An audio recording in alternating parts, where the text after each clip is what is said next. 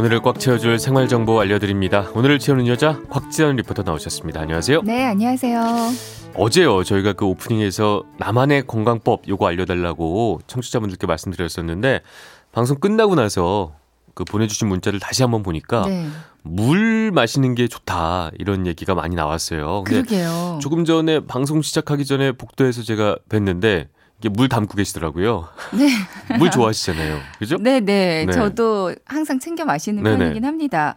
실제로 WHO에서 권장하는 하루 물 섭취량이 총 1.5리터에서 2리터 정도 되거든요. 많아요 생각보다. 그죠? 네. 근데 이게 처음에는 이렇게 많이 마시는 게 좀 어려워요. 네. 그리고 한꺼번에 너무 많은 양의 물을 마시면 혈액성의 그 나트륨 농도가 낮아지면서 두통, 현기증, 구역질이 생길 수 아. 있다고 하거든요. 그러니까 맞아요, 작은 양을 맞아요. 나눠 네. 마시는 게 좋습니다. 한 번에 많이 마셨을 때 왠지 막 띵! 띵 하는 할때 그런. 느낌이 있었어요. 맞아요. 네. 그러니까 종이컵으로 하루에 한 8잔 정도 이 정도 마신다고 생각하시면 음. 되겠는데요.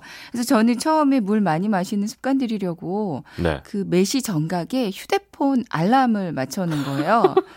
그래서 울리면 마시고 울리고 아유, 죄송합니다. 마시고 웃었어요. 이렇게 네. 네. 자주 마셨는데 그래도 꽤 효과를 봤습니다. 어떤 효과가 있던가요? 그렇게 그 시각까지 딱 정해서 마시면? 네, 뭐 일단 그 화장실을 잘 가요.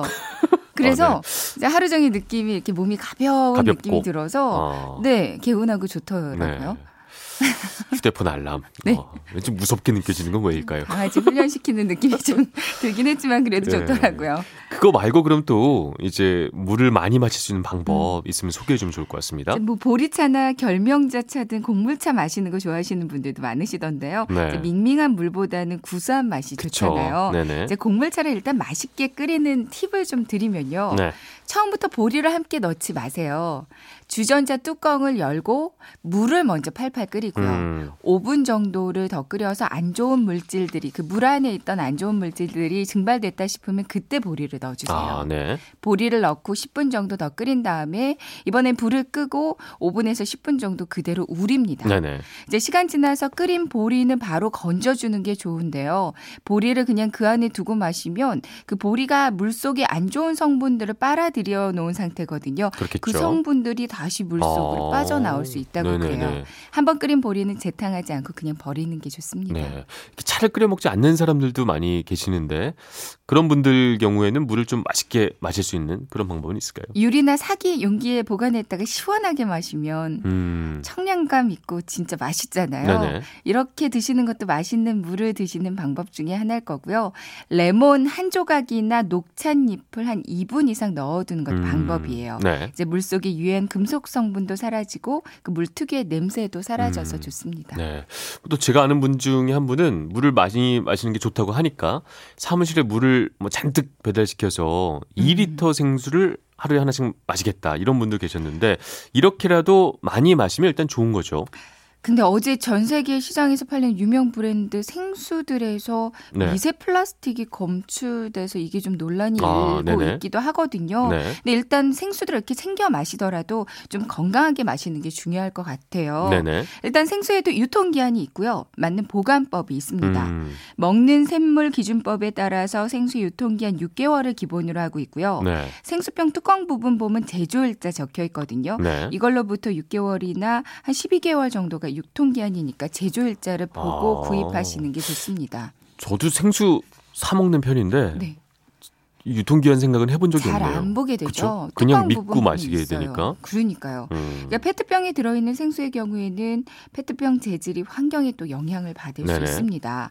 보온 그 보관을 할 때 고온이나 직사광선에 장시간 노출이 되면 안 좋겠죠. 네, 페트병에 알데히드류의 유해 물질이 생길 수 있다고 하거든요. 네네. 마실 때 유독 고무 냄새처럼 냄새가 난다. 그럼 보관을 좀 잘못했다고 보시는 게 좋아요. 음.